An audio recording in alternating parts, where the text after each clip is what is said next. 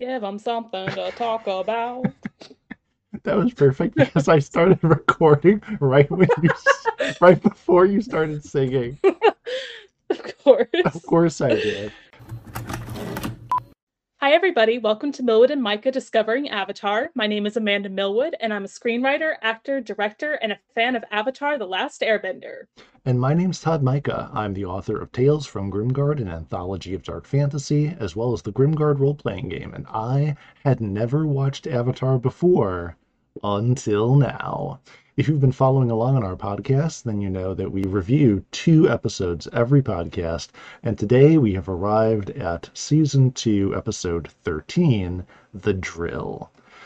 Now, I was in, I, I, as I was just telling Amanda before we started recording, I was in tense anticipation because Netflix put, put this on as a two parter it where like the drill mm-hmm. is part two of what for some reason is a one hour thing, which I mean, I guess it makes sense. But the last episode ended on such a cliffhanger. And all I could wonder was how were they going to handle Fire Lord Ozai's giant drill? you just that too. I've been really wondering and wondering what this episode of the podcast may devolve into. So buckle up, everyone. buckle in, buckaroos. It's gonna be a bumpy ride. It is. It it might get pretty bumpy in here. Um, episode thirteen, the drill. It is written by Michael Dante DiMartino and Bryan Konietzko. Uh, it is directed by uh, Giancarlo Volpe. So we've got like the top of the line people in on this. We have the creators of the show. We have my my my favorite director in on this one. Mm-hmm. The bar is set high for what this episode was going to hold in store. Oh yeah. Uh, it's animated by DR Movie, and the episode aired September fifteenth, two thousand and six. Uh, the IMDb rating for The Drill is 8.9 out of 10. Very, very high rating. Yeah, I was kind of surprised by this rating. Um, like, not that it's uh, from what I understand, back in the day, this actually was not a well received episode.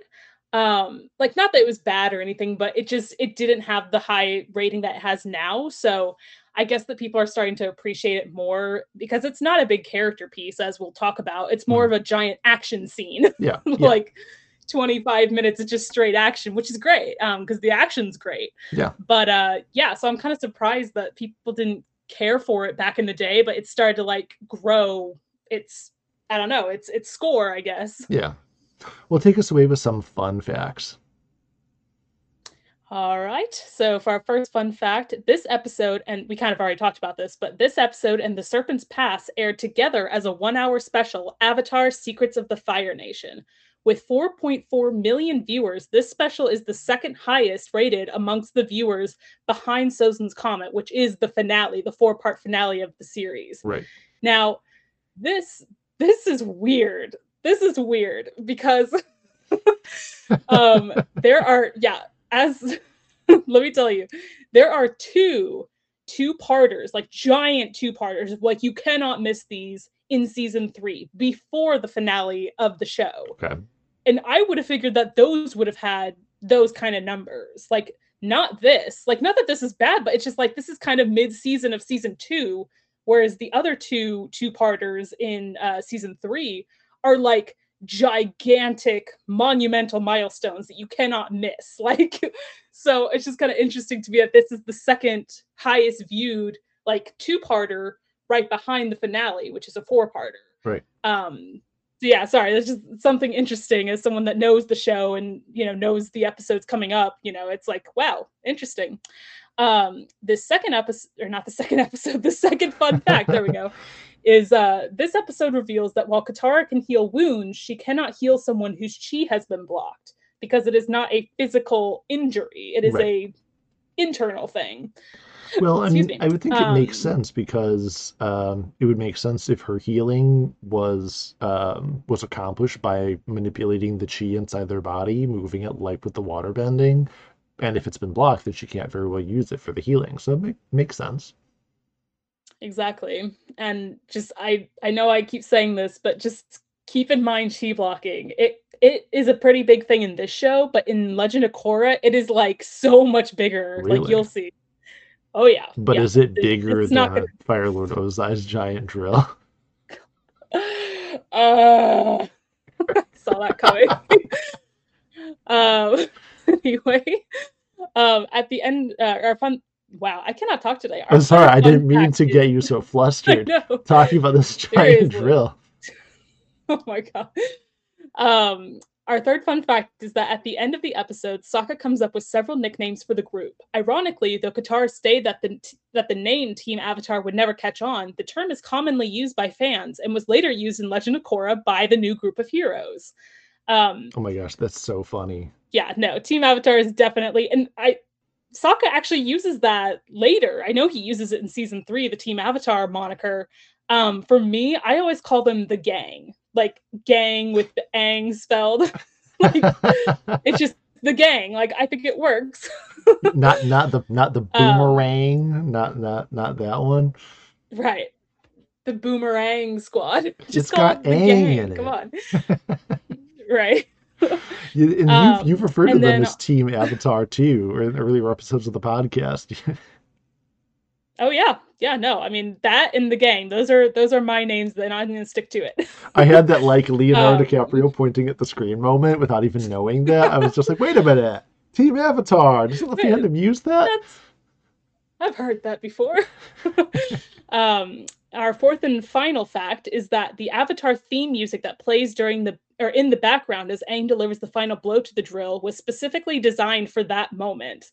And boy, when I tell you, I get chills every single time. Like when that music starts revving up and he's like, you know, getting ready to run up the wall, I'm like, let's fucking go.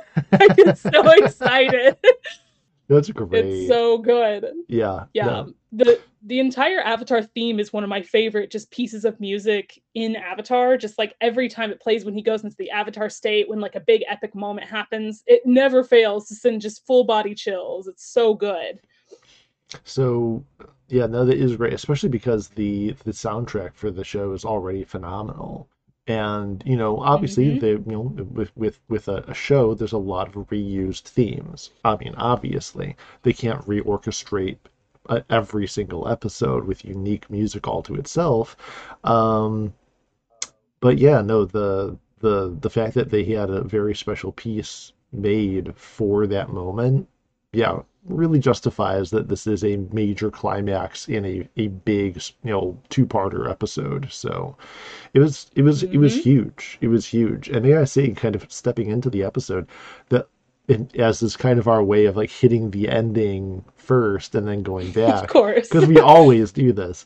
Um, I actually the one of the best things about the episode is the big dramatic build throughout the episode of the stakes getting higher and higher leading up to that moment. Like of all the things in the episode that I may have good or bad things to say about, um, the the, the uh, the episode does build really well on the previous drama. You have the the fact that the drill is there in the very first place, the discovery of the drill that Aang brings back. Then you have them bringing it to the to the uh, Ba Sing Se military on the wall, the wall defense, and they don't seem concerned. So immediately it kind of takes us on a high and then relaxes us. And then we find out really quickly that their defenses are not going to work, especially not um, with with Ozai's angels out there clearing the battlefield. So all of a sudden, it, it, it once again the drama amps up again. But don't worry, they've got a plan. They're gonna go and take care of it. So again, the the, the drama mounts up even higher, and then they go inside and they have to figure out how to sabotage the struts, and they find out that the first plan is not going to work. So once again, the drama amps up even higher, and now they're starting to drill into the wall, and now the group has to split up after they implement their own plan as they're being pursued, you know, by Azula Uh, and the others, and so then they have to split up, and there's one conflict taking place outside, and then another one taking place as Aang is there trying to figure out how to make it work, and then Azula appears and fights him, and the drama's even higher.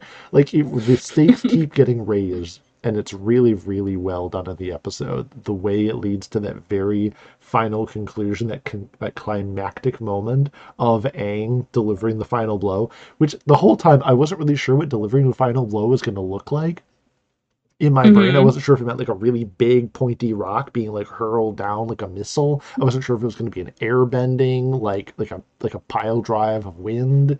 I mean, I wasn't sure if it was going to be a giant dagger of water. Like I didn't know what it was going to be. Like I said in the beginning, this is just one giant action scene basically. Um and so, you know, you do have obviously lulls in that action, but for the most part, it is Team Avatar has one goal take down this machine at any cost. And they, like you said, they do it several different ways and they realize, huh, this isn't going to work. We got to try a different way. And so I really love when plans fail the first time. Like, mm-hmm. I don't, it just makes it so much more believable and like realistic and kind of relatable that, oh, well, that wasn't going to be as easy as we thought. So now we got to like brainstorm and, you know, get back together when we have an idea. like, um, and I love that Sokka's kind of Sokka and Toph together are the ones that kind of give them the idea of, you know, not taking down from the inside um, every single bracket of the drill, but kind of just weakening them and then delivering, as we keep saying, yeah. that final blow, um, which is great. And I love that she kind of implements uh, the earthbending technique of that, like never putting 100% of your, you know, power behind any one blow. Right. Um, I love that kind of stuff. And it just, it makes so much sense. And, I don't know if there would have been an easier way to take down that thing, like just with the four of them, but like the way that they did end up doing it was really cool. Um, okay, so here's where my first negative came in. Uh oh. Which which was how they decided to take down the drill, because while they sold the necessity for the plan they went with, okay, I didn't buy it. the the whole I did, as I, did, I, was just like, oh, I love that. No, I don't like it. yeah, no, because well, it, because here's the thing: what they decided to do, they did it really well. But the entire time they were doing it, from the start of the episode, I'm watching the way this thing is progressing and the way it's built and everything. I'm looking right at this thing, and I'm like, why don't you just literally make a giant hole and just drop the thing straight down into the big hole. This thing is like a 7,000 foot like drill bit. If you knock it down where it's like face is stuck straight down in the dirt, which you can do. I mean, we've we've seen before if Toph can defy the god of knowledge of knowledge the spirit of knowledge and hold this gigantic palace up against the spiritual might of the spirit world with her two hands on like the pinprick tower of the thing. She can walk and drop this thing down into like a chasm its own size and then just bury it again. I'm okay you're not wrong or like, or just you... put take a giant like slab of stone and like push tip it backward until it falls. Like this thing is horribly yeah. constructed. It's awful. Um okay. You're not wrong. Um there they probably could have gone a bunch of different ways with it. I just don't really think about it because I'm like, it's a show. Like you got to have more than just one solution, you know, um, or a very easy, simple. but it solution. would have been super easy, and I'm just the whole time I'm just like, why? I and and of course I'm suspending because I'm like, I get it. For sake of there being a story, we have to have some way, some meaningful right. way of going inside. And but I'm just like, there's like so many easy ways. Don't just drop rocks on the thing. What are you, Ewoks? Like. Just, Ewok logic. Ewok logic. Just... The Fire Nation is not like they actually spend good money on their technology, unlike the Empire. yes. Oh goodness! Like what? What I didn't see, even watching it this time around, I I do agree, but I was thinking, you know, Toph was on the outside because she can't see inside because right. it's it's metal, you know, so she had to stay outside. I'm like, okay, why couldn't she like?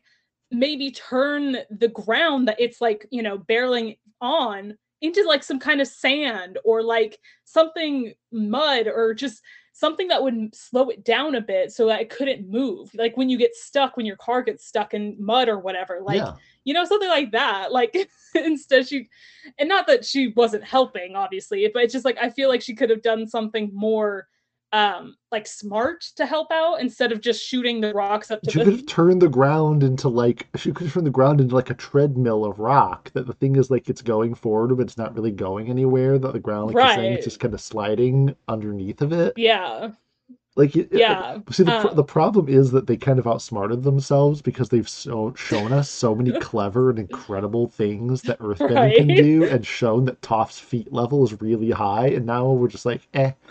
Yeah to be fair um you know not to say that i don't think that anything that they would have done earth like on the earth wise wow that made no sense what i just said but anyway i don't think that anything she could have done would have fully stopped it um but at least it could have been slowed down a bit so that Aang and Sokka and Katara could do some damage on the inside. But yeah again it's like one of those things where i just don't think about it you know it's just like okay this is what it is like this is they're 12 like that's the thing they're still 12 year olds like I know, you I know. It's just, it's just, uh, I'm sitting there being like, these are grown military guys on the wall, and then 12 year olds with like godlike powers, and we're just like, man, this is what we're left with.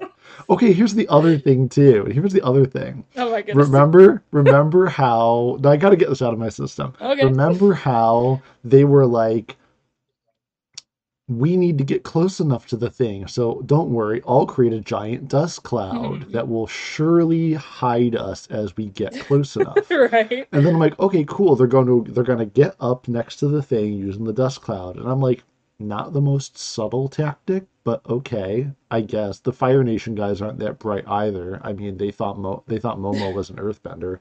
Um, right and so, so I'm thinking to myself, okay, so they're just gonna go. But then when they get close enough, quote unquote, they just tunnel under the ground for the last like 50 Right. feet. And I'm like, why didn't you tunnel from the start? Then way nobody on board would have seen this giant, really suspicious dust cloud coming over, and like Azula and her her gal pals would not have been alerted to you. Why didn't you just burrow right from the? s- Was there a reason you couldn't? well i think that the reasoning is that toph would be the only one that would be able to see um and since you know she's blind and she can use the earth but Yeah. Yeah, that is another thing that I noticed that too. I was like, huh, interesting. um, I know. I, I just like. I'm just like. It should have been way easier, only because they've shown us the colossal power of what earthbending can do and how versatile it is. mhm. I mean, for that matter, they could have just like sling, like like catapulted with with dirt the whole drill, just like off into, into the into the distance. Just like eat it. yes.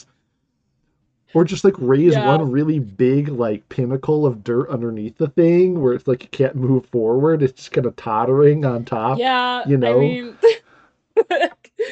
there's there's a bunch of different things that they could could have done, but like I said, I like the lesson that he learned, that Aang learned um, about, like I said, not putting hundred percent of your power into any one move or strike, which or is all of the um, things I've suggested, which arguably could work. And arguably there's ways those could might not have worked. But I'm just like, there's so many more things we could have tried beforehand. Yeah, I guess that they were under stressful. They're under stressful. They're under stress. They They are had- 12 years old. They don't know had, what they're they doing. had Sokka the idea guy forming this idea. We all know that Sokka makes things way more complicated than they have to be. He's a genius dumbass. My favorite kind of character. Literally, that is my one of my favorite character tropes. yeah. Um, but speaking of that, um, that actually is a moment that I thought was really smart in the episode was when they first get into the drill and Sokka like wrecks one of the pipes so that it, they have to have the mechanic come down so that Yep. they can steal plans. I'm like, yes, that's so smart. I love it. And one of the smartest uses of bending in the episode was when uh, um, the guy's walking through all the steam, and then Mhm. Katara comes on and uses the steam to freeze the guy in place. Like the whole thing, Yep. just like water tribe. right i love my babies um so yeah uh let's i'm curious now because we talked a bit about the drill but let's talk about the second story going on which is Aang, or I was gonna say Aang, Zuko, um, and Iroh refugee life. like the refugee life of Aang and Zuko. Overall, I, gotta, I of Aang and Zuko, excuse me, of Iroh and Zuko. The we both just messed up. it's fine. the refugee life of Iroh in Zuko. I really like it. It's interesting to see. It's interesting to see. Um, it's interesting to see Zuko very slowly growing. We're watching Mm. him. Um, you know, we're we're watching him um, mature. We're watching Jet kind of playing the sort of devil on his shoulder as he's like, "Hey, you want to join the freedom fighters?" And I'm like, "I have a feeling I Mhm. know what your freedom fighters do, Jet, and I don't think there's any actual freedom that's being fought for here. I think you just want to steal stuff." Just want to steal stuff. freedom fighters, the freedom from having to pay for things. hmm Yeah. Um, I like the way that Zuko stuck to his guns, where he's just like, no. And I'm like, that's right, Zuko. You have learned firm boundaries and that you don't need to say yes to everyone. That's good. You value your time, you value your family. Right. That's good. What a twist, though, with Jets catching Iroh heating up his tea. I thought that was like a super clever, a super clever hook there that he gets served the cold tea and then he's like, ah, now it's steaming. I didn't catch it at first. And I was like, Really? Oh my god. how? And then, but more so that I needed to do a double take. I was like, wait, why is his tea steaming? Wasn't he just complaining a second ago? And I was like, firebenders. And the Jet Yeah. was like, firebenders. And I was like, you saw it too? You see the moment though, um, when I think it's when Jet uh, like calls Zuko over to talk to him. You see Iroh kind of turn, and we don't see what he's doing. But when he turns back, the tea is hot, and you're like, "Oh my god!" In plain sight, you fucking idiot! Well, right, and especially thinking to thinking to yourself, you'd be like, how how easy is that? I mean, I thought to myself, man, all a firebender would have to do is like blow on the tea, like what we would normally do to cool off tea, and he could literally heat it up. Yeah, no, and I'm like, and I I give it a pass because I'm like, you know what? It's tea. This is literally Iroh's favorite thing in the world. like, so if he was gonna blow his cover, it would be for tea. like, it makes sense. I mean, It's on brand. I mean, let's be honest though, like the way I am, if if they had given me bacon that wasn't crispy enough at some place I was eating and I was a firebender, I would still probably like Right. Let me just get it like perfectly crispy, just the way I like it. Oh my gosh. Um, yeah, no, and this actually, Iroh has so many incredible, heartfelt, like just you put it up on a poster lines, and we've talked about several of them that he's had so far. But this actually might be my favorite. It's so stupid. Which one? The um I know you're not supposed to cry over spilled tea, but it's just so sad. like the way he says the line. He's like sniffling and about to cry. It's the funniest thing ever. I seriously thought Oh he was God. going to just burst out into tears over it and just openly He weep. would. Oh my god. His love of tea is like incredible. I love it. But and all I personally don't like tea, so I think it's hilarious. what? You don't like tea? Okay, listen. I'm sorry. Am I Iroh and you're Zuko right now? Literally. Um, saying you don't like, like, tea no. is like saying you don't like breathing, Amanda. I know. I literally have Zuko. Uncle, that's what all tea is. It's Um, dirty leaf water. it is. Um, yeah, I grew up in Texas, as you know, but like I grew up around sweet tea and like cold iced tea, and I never liked it. And then I tried like hot tea, and maybe I just didn't have it right, or maybe I didn't make it right, but it just did not speak to me. I was like, I want to like this so bad because I feel like I would be a hot tea person, not a cold tea. But maybe I just need to try like I don't know jasmine or something because the flavor I had was not good. What did you have? What did you don't hold on. Don't tell me you had Earl Grey because I'm sorry. Earl Grey is trash. Earl Grey is trash. I don't remember. I think it might have been like chai or it was like Oh. one of the common types. So it might mm. have been Earl Grey, but But I I don't don't like. Earl Grey and I don't like chai. So yeah, come here and I will so make you. I will make you a proper. I will make you a proper good black tea, my favorite blend, and I'll make sure it gets a little cream in it, which you put in before you put the tea in. everyone. Why do you do it before? Because then you don't have to stir it. Well, but isn't stirring like part of the thing for tea? Like that's no, I thought that, no. that helps. to- In in England, when you make your tea in England, you put the you put the milk in first, and then the tea goes on top of it, so that you just pour, and then you can just drink it. Here we go. I'm learning new things every day. I had no See. idea. See, I will show you the ways of tea, the tea bending. yes, that is Iroh's subbending. he, oh he learned a lot from his studies of the water, the, the water nation. Water tribe. Yeah, the water tribe. Yes.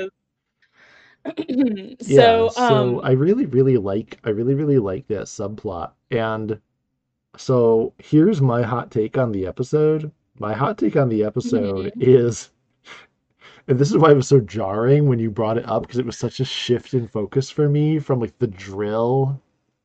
Are you ready for my pun? The drill bit in the episode. uh-huh. I mean, we all knew it was going to happen. We knew the drill. Yeah, like the action was cool and everything, and the fighting was good, and like the plan was kind of like, eh, like it's cool and it has a cool lesson, but like again, arguably, was this trip really necessary? Mhm. The drill part of the episode, up until like when we were getting really close to the end, it was actually kind of underwhelming for me. Oh. it was actually really underwhelming because the whole time here let me take you through my thought process on it. Okay guys there's got to be like four easy ways to knock this thing over and like i don't know why we're not try at least trying them before we let team Av- team avatar sick the idea guy on this one and then okay who who thought of doing the combo dust cloud and then the tunneling thing? Is that like come on guys. And then they're like forever chopping the first beam and i'm just like checking my watch kind of i'm like guys this is all real interesting but like what are we actually doing? This seems like a really dumb idea to go thinking you're to cut everything. So the whole time i was just kind of agonized over their plan. I'm like this is kind of dumb. And it got redeemed when they like fixed the plan that they're like oh you know we don't we we don't need to cut each of the support beams part way. And i'm like okay well there's some intelligence coming in but like kind of late in the game here guys. And by then like uh, ozai's angels are already after them and i'm like guys this plan is really is really going off the rails at this point. point. And it wasn't until like the big triumphant moments and there were two of them for me one was when is it Ty Lee that decided to jump in the Mhm. water after them. This was so satisfying because while I love them, they are a little bit OP, the Ozai's Angels, and I'm just like, okay, come on, Mhm. guys. Like you could literally encase them in ice like five feet thick, and they wouldn't be able to do anything to you. But like, you're not. come on, really? It was that moment when she like follows them through, and Katara just holds back the water with her in it, and I'm like okay, thank you. Like, thank you. And I was so, it was so satisfying to see her there just like stuck. But then I was like, she gotta die. Like, she gotta die in there. Oh That's a lot of water pressure to be a, have a human body. And it's a kid's show, so nothing's gonna happen. But I'm like, you'd be, Right. you'd be dead for sure with that much water pressure and you being held between magic spirit power and like 50 trillion gallons of water all being concentrated on your body. You'd be dead. Right. So that was a real cool moment of like foiling the bad guys. Also, real Mhm. clever writing when, and I, and this is the one I, and I apologize. I, I know Azula and I know Ty Lee, but who's the other one again? Whose name I keep forgetting? May. May. May was the one who didn't want to jump in because she's like, ew. And I was like, that's what a great Achilles heel for the bad guys that sometimes they're just like, ew. No, I'm good. I'm good. I don't want to do that. She can shoot her blue relatable. fire at me all she wants. right. Healthy boundaries from the Fire Nation in this episode. Really good, guys.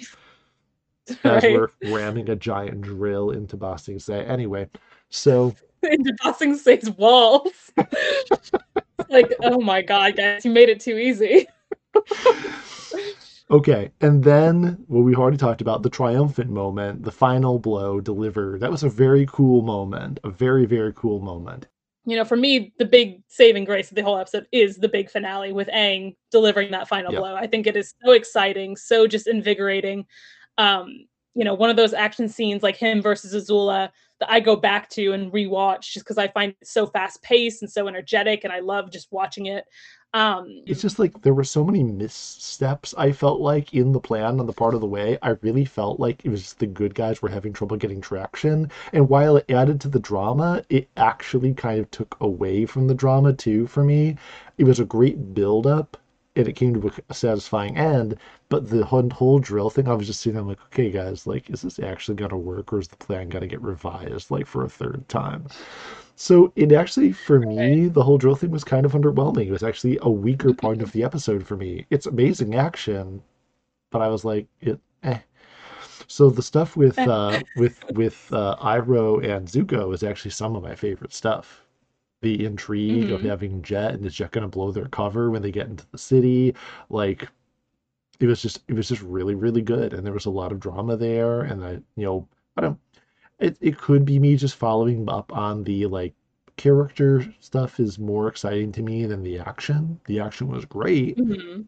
but like I I I was too distracted by like thinking through their plan and the whole thing of just a gigantic drill just a gigantic drill bit going into the city. I'm just like okay, okay, really? It's like Tony Stark says, not a great plan. No, it kind of struck me like in Monsters Inc., where they're trying to figure out how to get Boo out of of Monstropolis, and they're trying to figure out whether to use a giant slingshot or use a giant Trojan horse. And I'm just like, why not just use a giant drill?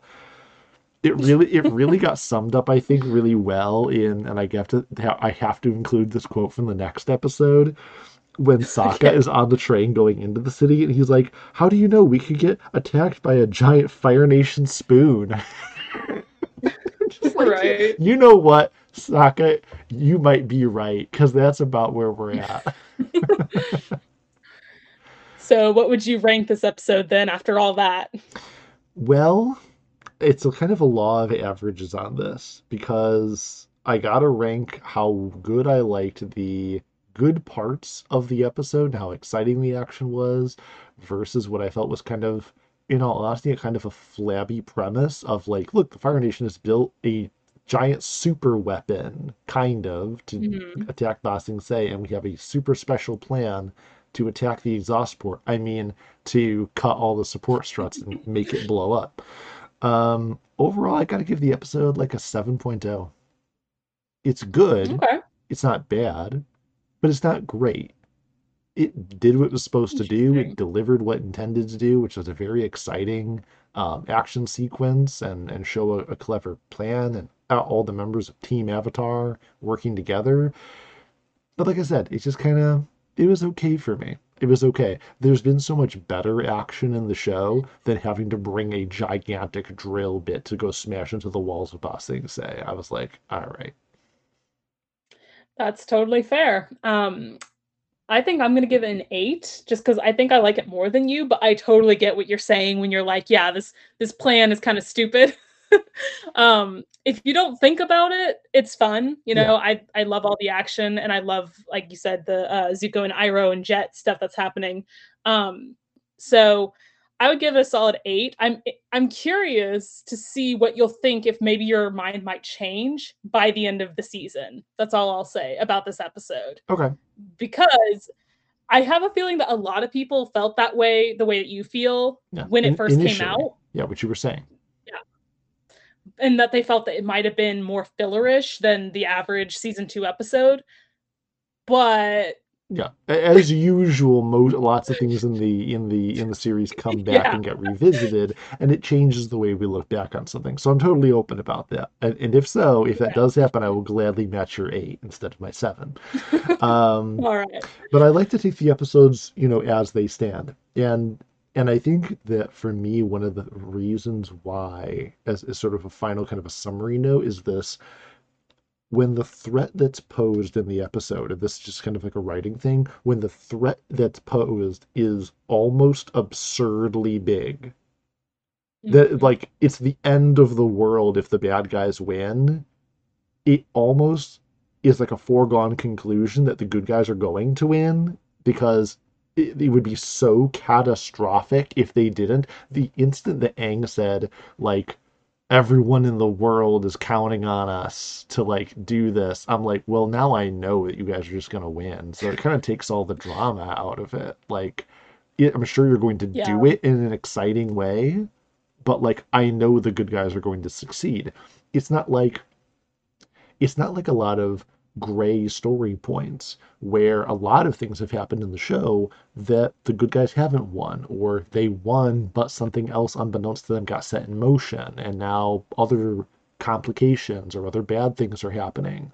You know there's there's all kinds of ways that you can win but like it doesn't really completely remove the threat. You know what i mean but in this Mhm. scenario, the premise of the story was that something so absurdly threatening and huge is on the way, and I'm like, okay, well, we know we're gonna beat it. It's just how. It's like Han Solo. Mhm, It's like, right. well, how do we blow it up? There's always a way to do that. right? Yeah, that's you're you're totally right. And that's why I often don't get into shows like, you know, a bunch of anime shows like Dragon Ball Z or whatever because it's always the end of the world. It's always like this and I'm like I don't care. I know that the good guys are going to win because otherwise there's no show. Right, exactly. And that's the Um, thing. In Dragon Ball Z, the stakes are always the end of the world, like a lot of superhero movies. And so the challenge for the writers is to make something more interesting happen along the way. Amazing character growth, or personal revelations, or relationships being built in the midst of that struggle. And when it became apparent that the Team Avatar side was going to, like, just teach a lesson and, like, nothing else major character wise was going to happen, I was like, oh, okay, th- that's it. You guys beat the drill, and we'll, we'll see what's going on the problems with heating tea yourself. right. And speaking of that, let's get into the next episode. I know, where we really spill the tea. I know, right? This episode's so good.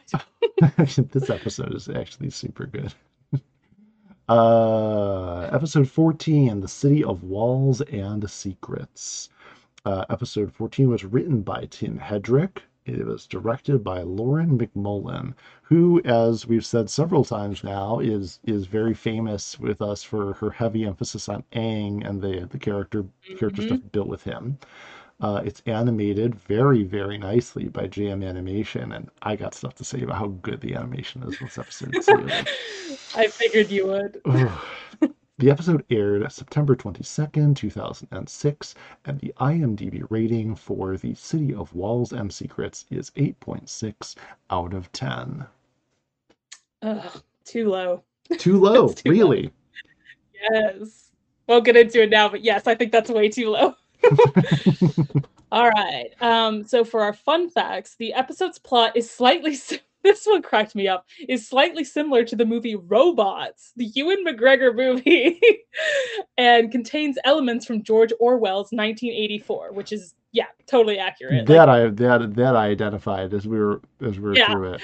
the, The robots, though, really? I know.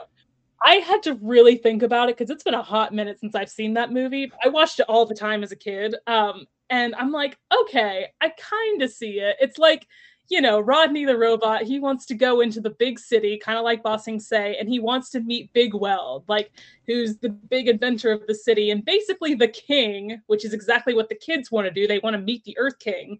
And there are forces preventing him from doing that, the evil vizier type character. So I'm like, okay, it's like definitely vague, but I get it, I guess. I definitely see the influence, not really story wise, but just vibe wise with 1984. Because I read that book in high school, and good God, is it terrifying. yeah, the entire concept of a you know a culture for people who aren't familiar with the with George Orwell's 1984, the entire concept of a utopian culture that is kept utopian by the manipulation of information through brainwashing, through just basically Surveillance. yeah surveillance and deceit you know, you know re-education of the citizens when they fall out of line or um, people people just kind of disappearing when they are either no longer Hmm. useful or when they have screwed up Yeah, it's terrifying. And I love just the Orwellian dystopian vibe that Ba Sing Se has under all, you know, it looks beautiful and it's, you know, it's run by a king and they run have these posh parties and and then it's just like, oh no, this place is a fucking nightmare. Yeah, like, it's awful. yeah, it's yeah, it's one of my favorite locations because of that. Because Yeah. I love the just sort of the you know the split of it. You're like, wow, it looks great, but in reality, it's a it's a nightmare. It's Well, especially there's that like there's that comment that Judy makes about like how there's the outer walls, but then there's the inner walls for our safety. Yep. It's like, yeah, your safety, quote unquote. yep, Um, so for our uh, second fun fact, in one scene when Aang is asked if they can see the Earth King, Judy states, "One doesn't simply pop in on the Earth King." this is a reference to Lord of the Rings when Boromir states, "One does not simply walk into Mordor." yes, that was good. That was good. As soon as she said that, I was like, Boromir? Is that Boromir, you? Question mark. Uh, this is what you get when your show's run by nerds. Yep. And then our third fun fact is that at the Earth King's party, the background music is the famous Chinese song The Jasmine Flower. It is also heard faintly in the background of the Beifong estate in The Blind Bandit and serves as a sort of theme for the Beifong family.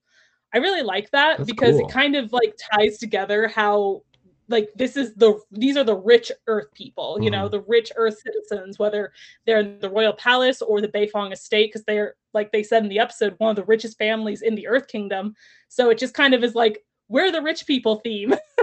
Yeah. um, and I really like that.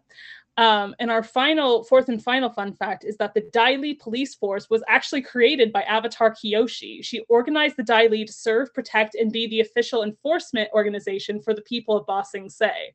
Yeah, your brace was just like, what? um, uh, okay. Okay. I told you.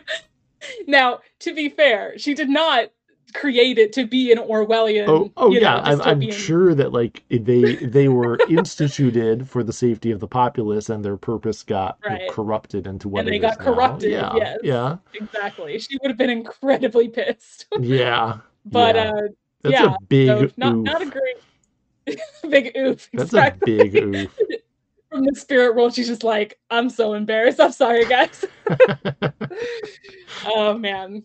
So all the other think of this avatars, all the other avatars are there, like like Mulan's ancestors, Staring at looking her. at her, and they're like, "Yeah, thanks a lot." right. The guy with his head in I his never hand. created the Dai Li. yeah. Oh boy. Um the episode first of all is awesome. Um going going back to to just the story in general. Um first of all, I I repeat what I'd said earlier and I and I will now say the whole quote when they're riding the train in and Sokka says when they're like you know everything will be fine now. I was like, how do you know? We could be we could be attacked by a giant Fire Nation spoon, or find out the city is submerged in an ocean full of killer shrimp. And I just thought to myself, hmm. man, this guy has been watching the show. He's been hitting the cactus juice. yeah, yeah. She said that. She's like, I've been hitting the cactus juice. I'm like, no, he's been watching the show. He knows what can happen. right? Next thing you know, the train will just go into the spirit world and they'll all be stuck there. Just n- no special effort, just like in the first time. Just spirited away. Um, but I really do love, I really do love the build to it. The storytelling in this episode is is so good. The just the just the writing in general is just so good in Mhm. this in this episode. Where as soon as they're off the train, then Judy shows up, and we know instantly there's something wrong with that big Stepford wife smile plastered on her face. You know that too big of a smile Yes. because someone is watching her to make sure she's always smiling and as she's kind of herding them around on this like tour you know she's moving them Mhm. through trying to in a way kind of trying to get them used to the way things are supposed to be without outright telling them Mhm. you know she leads Yeah. them through the districts and, and shows them what things are like and she's like the Dai Li are there they protect us and everything but like stay away from them Mhm. and may i say they Yeah. are so cool yeah, no, I love the Dai Li, like the look and just the silent ninja type like way that they fight and like enforce the laws and well, well yeah. they've well they've got these like super hard like rocks it making up these gauntlets on their hands and then they can where they can like catch Mm-hmm. a sword with their hand they can like telekinetically throw it to like grab somebody the literal long arm of the law literally. yeah Yeah, they're really cool and super super effective as well, which I really like. Like they are not just kind of like the bad cronies that are like really just like terrible, like they can't do their jobs. Like Yeah. no. Yeah, and that, that's the word I was looking for. Um yeah, no, they are super effective and very dangerous and you see that it's a lot in this episode. long feng used Dai Li police it's super effective yes. Oh my god. I didn't even I should have put this in the fun facts, but did you catch who voices Long Feng? Speaking of him? absolutely it's it's uh clancy Yeah. brown Mr. Krabs. Yes. oh, I know him from so many things. Um, I, Oh, yeah, for I of course, I know him kind of like how I know the voice of Robin. I knew him best from uh, just the Justice League TV show where he voiced Lex Luthor. You probably recognize him Mhm. from, also from Clone Wars because he voiced the voice of Savage. hmm See, I for me, he is he's always going to be Mr. Krabs because that's what I grew up with him. But yes, I know that he is Savage, and um, in Clone Wars, he also was in what was it, Highlander? Was it was that Highlander? Is that Uh, right? yes, I believe so. I believe so. I'm actually.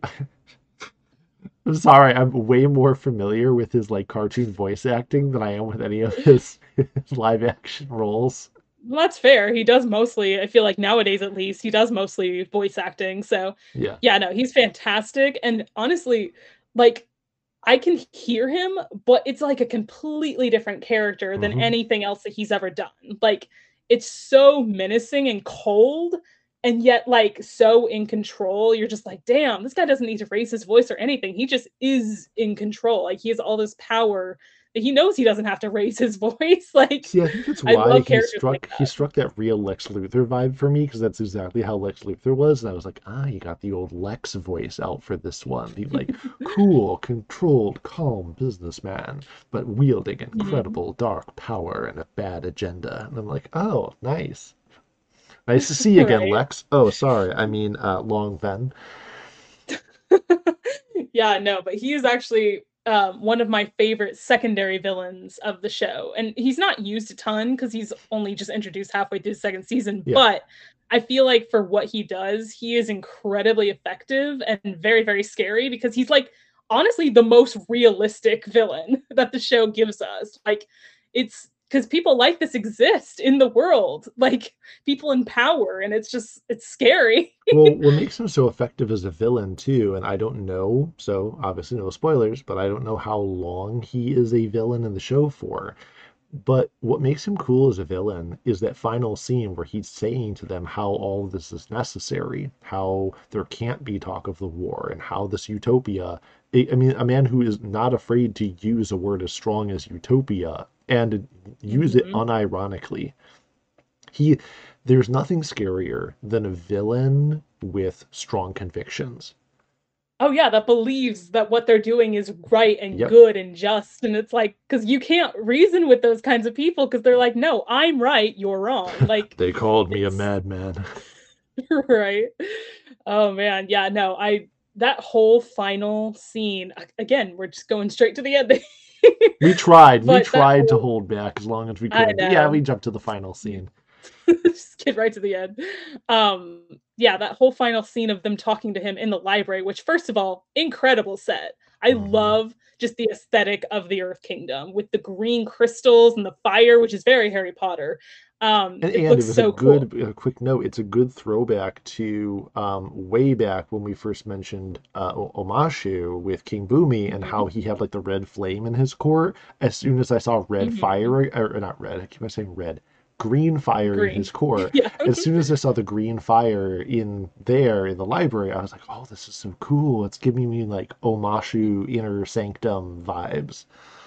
right yeah no the the whole design of the palace and the library and all that it's it's very beautiful but um i love that entire last scene when the gang's like like see they're good calling them the gang uh the gang is just kind of confronted by Long Feng and they're figuring out like, oh my god, this whole place is just a giant charade. Like everything from the king to the people to the walls to the you know the system systematic um oppression. It's just like everything is a front and this whole place is just it's it's awful.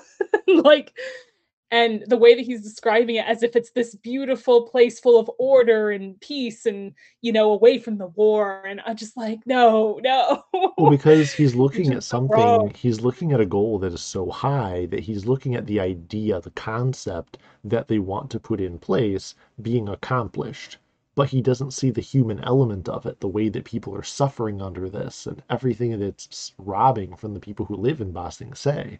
And so the you know mm-hmm. the fact that he looks, you know, I made the Thanos reference, but it's kind of that's on the same same vein as that.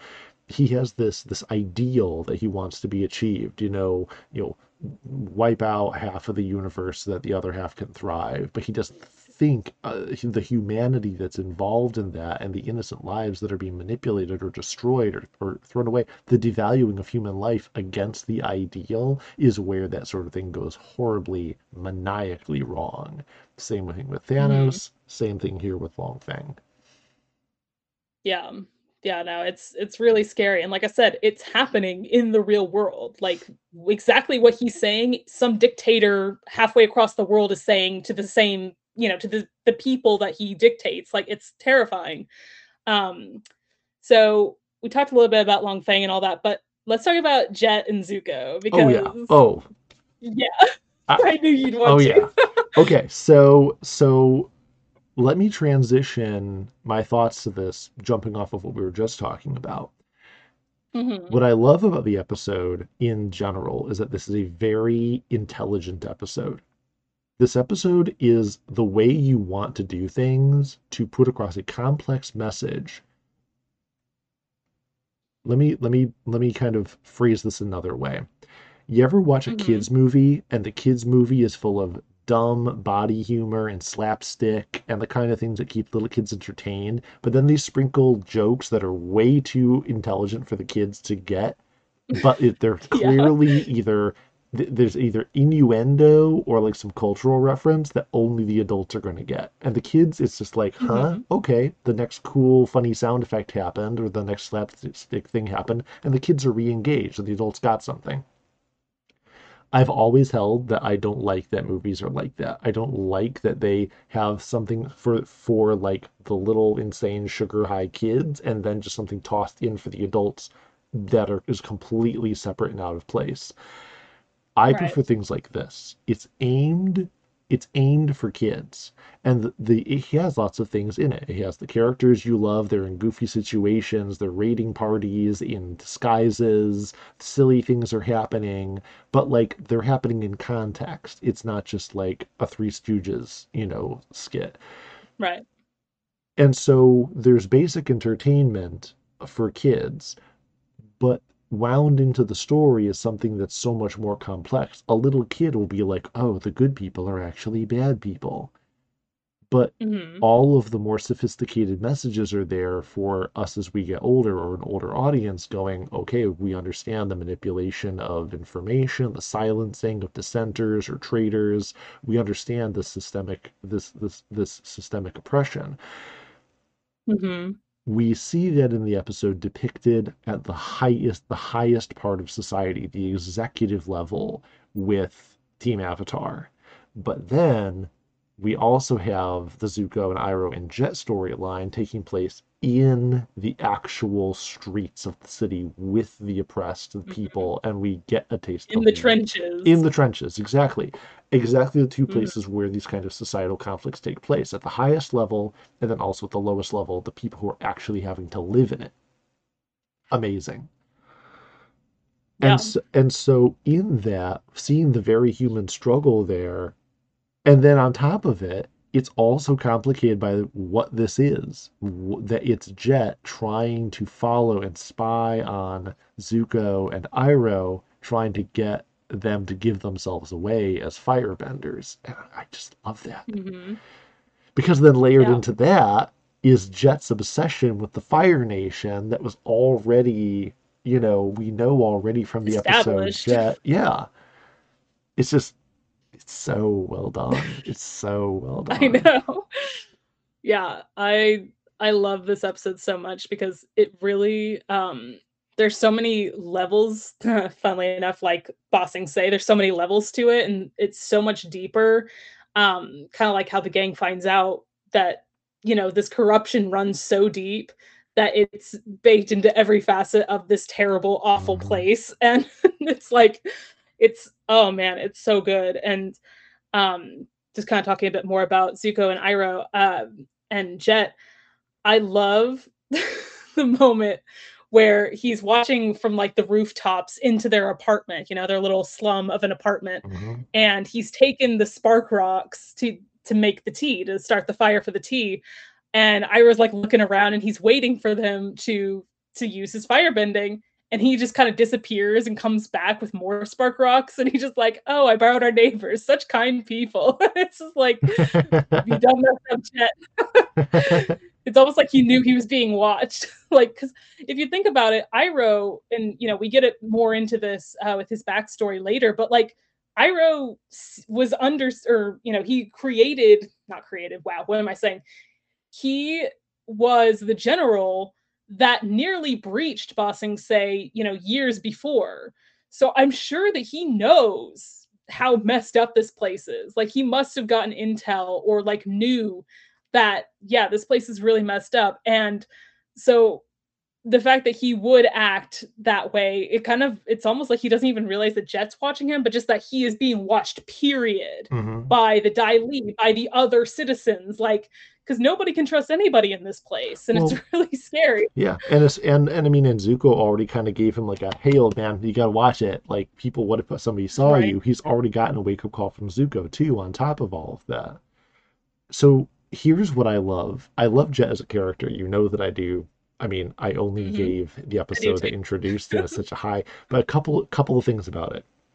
The episode is so intricate, and here's something I want to point out. That scene with Jet on the rooftop watching them is so so good let me kind of take you beat by beat into like what what i pulled from them first of all i Okay. love that he's there watching them in the first place. I love that he has intentionally set this trap for them. But i also you know it's a moral it's a moral struggle for him. For him it's that the fire nation is irrevocably bad they are bad people we know this from the episode jet because he was willing to attack an old guy a total just old civilian an elderly man of the fire nation not a soldier not an assassin not anybody of the ruling class just a guy just because he's fire nation and so we see Mhm. this bias that he sees it as being evil. Now, if he sees it as being evil, we see where he stands, what his moral standards are. He doesn't even consider for a moment that they may be in some way reformed, or maybe that they've sworn off fire bending, if it's the bending itself that he sees as like, you know, what's evil about them. You know, Mhm. he, if if they being firebenders is evil, he isn't watching them to see if they're good. He is intentionally sabotaging them in order to force them to be bad, for sake of a better way to Mhm. put it. He is trying to railroad them into meeting his expectation that they are going to fail think Mhm. about how toxic that is. Like yeah they're they're not even strangers to him but like just think about that in like interpersonal or like in the workplace or in relationships.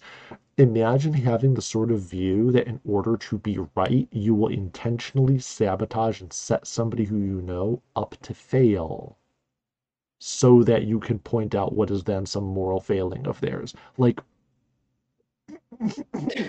Jet is toxic. it is toxic it's so toxic okay now let me Jet. Now let me now, and and we see how self-righteous he is. This entrapment because he's got that moment, and I love. I've been playing it over and over again since I watched the episode where he's like, "Have you seen the spark rocks?" And he's like, "They're not there because I took them. You'll have to use fire bending." And it's just like Mhm. you see how deliberate he just he, he that's immediately what he assumes they're going to do it shows the way he treats people because his view of people is that he thinks the worst of them immediately.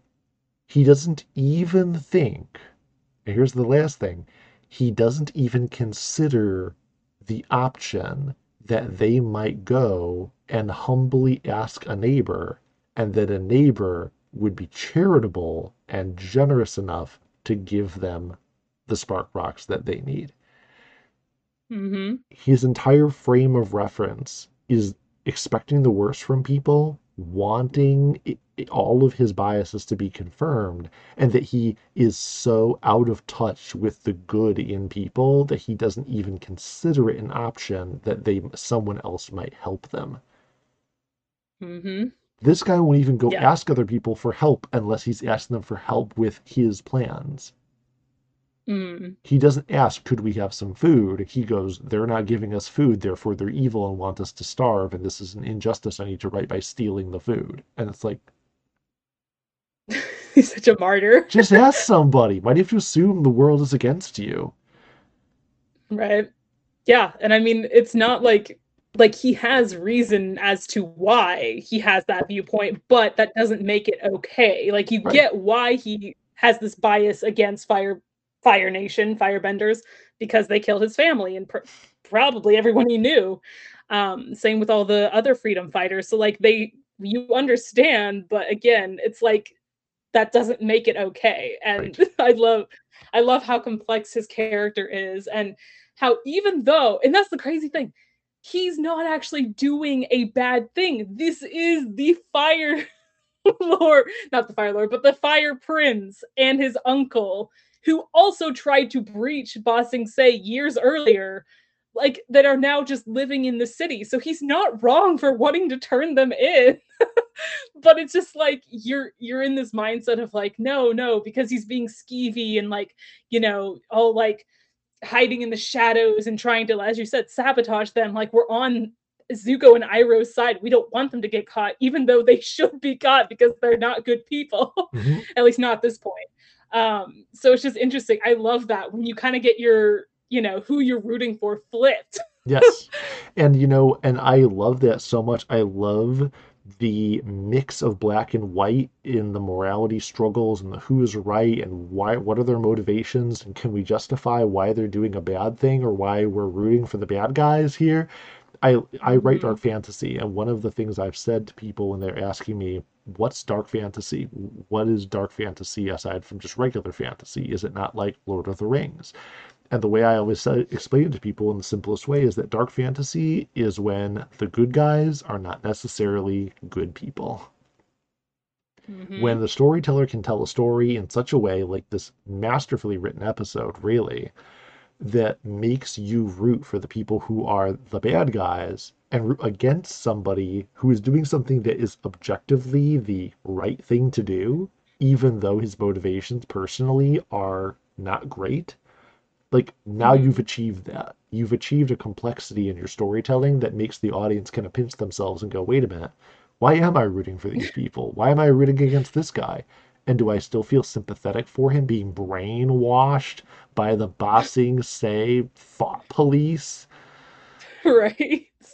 Yeah that that shit is fucked up. And that's i'm sure you've seen if you've seen any of the avatar memes um one of the most famous from avatar aside from the cactus juice is uh there is no war in Ba Sing Se you will see that phrase everywhere not even in just avatar fandom but just like on random youtube comments of people anytime someone is like delusional or like you know what i mean yep people just write there is no war in Ba Sing Se, and it's almost like Big Brother is watching. That's like Yep. that's a phrase that is the exact same meaning.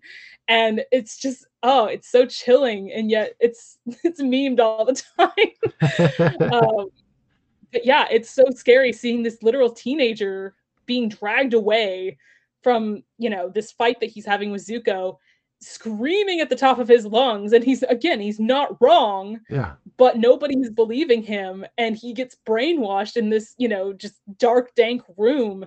And it's just like oh my god this is terrifying. What well especially especially because once again you have that conflict of of morality on the audience's part where yeah, sure, we want the police to come and stop him because he's fighting our boy Zuko and we like Zuko. We, you know, Mhm. but at the same time, we're just like, but we didn't want him to get dragged away and brainwashed. And oh no, that was the actual reason that they're arresting him is because he's shouting up and down the streets that the Fire Nation is there. They're not actually breaking up a fight and making some call that he's in the wrong in a, a civil dispute. They're just silencing somebody who might disturb the utopia. And it's like, oh, I wanted this Yeah. five minutes ago. I don't want it anymore. right, take it back. I want a refund. yes, can I get a receipt for this story point? I, I, I don't want it. Wrong size, wrong color. Yes. Oh my gosh, it's so good. And on top of that, you get an amazing, I mean, it's very brief, but a really amazing fight between Zuko and Jet. Oh, it's Where Zuko beautifully made. It's Does beautiful. not get to use I know. I you you you clearly want to gush about so go for it. Oh. It's, it's so good. It's so good. But even like the build up for it is so good where Jet bursts in with his swords and he's just like, I'm you know going to fight them and they have to defend themselves. And then Zuko gets the swords and Mhm. I'm just like, it's on now. The fact that first of all, those those dual broadswords are not Zuko's. He just takes them straight from a police officer's belt. Yep. and he is ready to throw hands. I love it. He's like, I have been working all damn day. I don't need this. Well- I've been looking for an excuse to fight someone. And don't we all feel that way working retail? right. Exactly. Me at the end of my shift. and and Jet and Jet, you know, is one of the most formidable swordsmen that we have seen. I mean, I still Mhm. remember the long, drawn out fight between him and Aang, and correct me if I'm wrong, but he bests Aang. Yeah, he does. It's not until Katara comes in with her water bending and freezes him that he's Yeah. able to like be incon- incapacitated. Yeah, like it's he's such a, a, a great swordsman, but we all know how good Zuko is. So like we it's all kind of a Mhm. foregone conclusion, you know, how that fight's gonna go. But it is just beautiful because again, the fight itself means more than just swords against swords. There is that battle of thought, of wills, of him trying to goad Zuko and Iroh into using their firebending. And will they do it? Mhm. Will they not do it? Will everyone else listen to him? Will they, regardless of how the fight turns out, will they begin to question Zuko and Iroh? hmm Yeah, and I love that it kind of, in a way, indirectly calls back to uh, Zuko alone when he was fighting against the Earthbender with his broadswords, and then you know, in a moment of sheer desperation, he busts out his firebending. Yes. And I love that he didn't do that. It's like he learned, no, I have to keep it in. I have to restrain myself. Like, because if I character don't, we are fucked. character building that didn't require anybody sitting down and having a heart to heart. We knew it because it was brought up in the previous episode, and we just infer it on these events now. It rhymes. Yeah, exactly. It's like poetry, it rhymes. Uh, I love the back to back fighting. Oh yes, yes. Okay, let me tell you. Do you remember? This is like totally off, but do you remember when I was writing my episode nine script? I do remember when you were writing your episode nine script. That's the most general question I've been asked. I know, I know. But listen, I, I have a point. So in that script, I never Uh-huh. ended up getting to this point writing wise because I only got about sixty pages in. But I was gonna have a fight with Rey and Kylo Ren on the sand dunes of Jakku, and the way I was imagining this fight is exactly like the back to back of Zuko and Jet, where they are literally back to back and they are just like swinging from side to side, hitting each other's lightsabers, just like they do with the swords. Like that is the exact image I had in my head. I know that's like really reaching out there, but Yeah, that just no. shows how great that shot is because it's like a long take almost, Yeah. and it's just swirling. The camera swirling around them as they're back to back, swinging their swords at each other, and it's just such a cool action shot. I love it. It's so good. It's so good. And I, I presume from the way the action looked too, I mean, it's JM animation, so their stuff is, you know, amazing. Um, but that it was uh, rotoscoped, that it was two actual you know, guys back to back and they just animated over it. And like I love when they do that. I love the way that it it looks so fluid and there's such weight to the to the to the bodies of the characters. I mean, the fight overall is just awesome, but you know what else is really good? What? The editing. I love those moments where like the fight is going on and right when the swords contact, it cuts away. And I'm just like, Mhm. right? You're like you love it, but you also want it to keep going. You're like, no, don't cut away. yeah. So yeah, like, no, it's it's really good. the mix of the political intrigue that is done so smartly, it's not like it, it's political, but it's not political. It's it's it's it's Mhm. societal. It's it's the control of information, the silencing of dissent, and all those things we talked about. And then we're watching, as you said, in the trenches, what that does in a society. We're watching deception mm-hmm. and outrage and violence, and then repression and silencing and imprisonment and re-education. Yeah, it's it's it's a lot for a kid show. And I mean, I I've never seen this as just a kid show, but like when you think about where this show aired on Nickelodeon, that they have this basically a kids equivalent to 1984. It's like really, and it only gets darker from here. Like it's crazy. this is just the tip of the iceberg. Well, you know, to make one like, final s- and make, and to make one final statement about the whole scene with Jet, I mean, with of all the things that we have inferred from this rich story, I want to point out one last thing, which I think will stand on its own without me needing any kind of soapbox. When the utopian society sent in the thought police to go apprehend the guilty person, they apprehended the person who was calling out a threat, but they left the threat. hmm the utopian society doesn't exist because they eliminate the threats they just eliminate the people who are pointing it out. And ultimately that's how they fall apart. Because when nobody wants to hear about a problem and nobody wants to deal with a problem the problem ultimately comes back to bite you Mind blown. Deep. No, you're absolutely right. Like they don't do anything. They don't even investigate Iroh or Zuko or the claims or anything. They just take them away because they don't want to disrupt the peace. And it's just like, oh my god. Literally this whole thing could have been wrapped up if they had just taken Zuko and Iroh in. Like, but nope. They just sit idly by and it's yeah. And that's gonna really come back to bite them in the butt. ooh is it now i can't wait oh yeah. You you ain't got no idea. Mm. we'll see we'll see what happens these to the dirt kingdom So so we got our our ratings for this still to do, and I was saying at the start that the IMDb rating was unjustly low, unjustly low. Mhm. So I am going to give this episode a hearty 9.1. Ooh, nice. Pretty high for you. It's definitely one of the higher ones. Like I said, I like an episode that is smart without being either A, preachy, or B, disjointed. The fact that everything, as we've said, was mm-hmm. so perfectly locked together, the comparison and contrast, the pacing, the editing, just the whole thing is just really good. Yeah. Um, I think I'm gonna give this one a 9.5. This is definitely one of those ones that I go back and watch a lot. Yeah, no, I Really? really love this episode. It's got just so much intrigue, so much um, creepy dystopian Orwellian vibes that I like. Um, I love the look of Ba Sing Se. I love the different levels. I love the introduction of Joo Dee as a character. She's terrifying. um, Wait, Joo Dee you know, 1 love- or Joo Dee 2? both. all. Um, and uh, I love the introduction of Long Feng. I think he's a great, you know, secondary villain.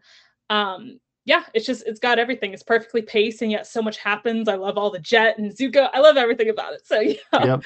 Um, only thing that I would say that would prevent it from being higher is that I actually do wish that the Jet and Zuko fight was longer. I get why it's Mhm. not, but it's so well done. The little bit that we get of it, I wish that there was more of it. Um, I think that that would have just added just the cherry on top of the cake. But Mhm. it is a really, really good episode. I really love it. you, you- one could say that it's a comfort episode after how rough it was dealing with Fire Lord Ozai's giant drill. Good God. Stop. I hate you. you love me. oh, God. That's all for today. To all of our listeners, thank you so much for tuning in. We'd love to hear your thoughts on this episode, so feel free to leave a review or comment, follow the podcast, give us a good rating, and all that good stuff. You can find us on Twitter at Milwood and Mika, and please follow our Instagram at Milwood and Mika Podcast. Thanks again, and we'll be back in the next episode.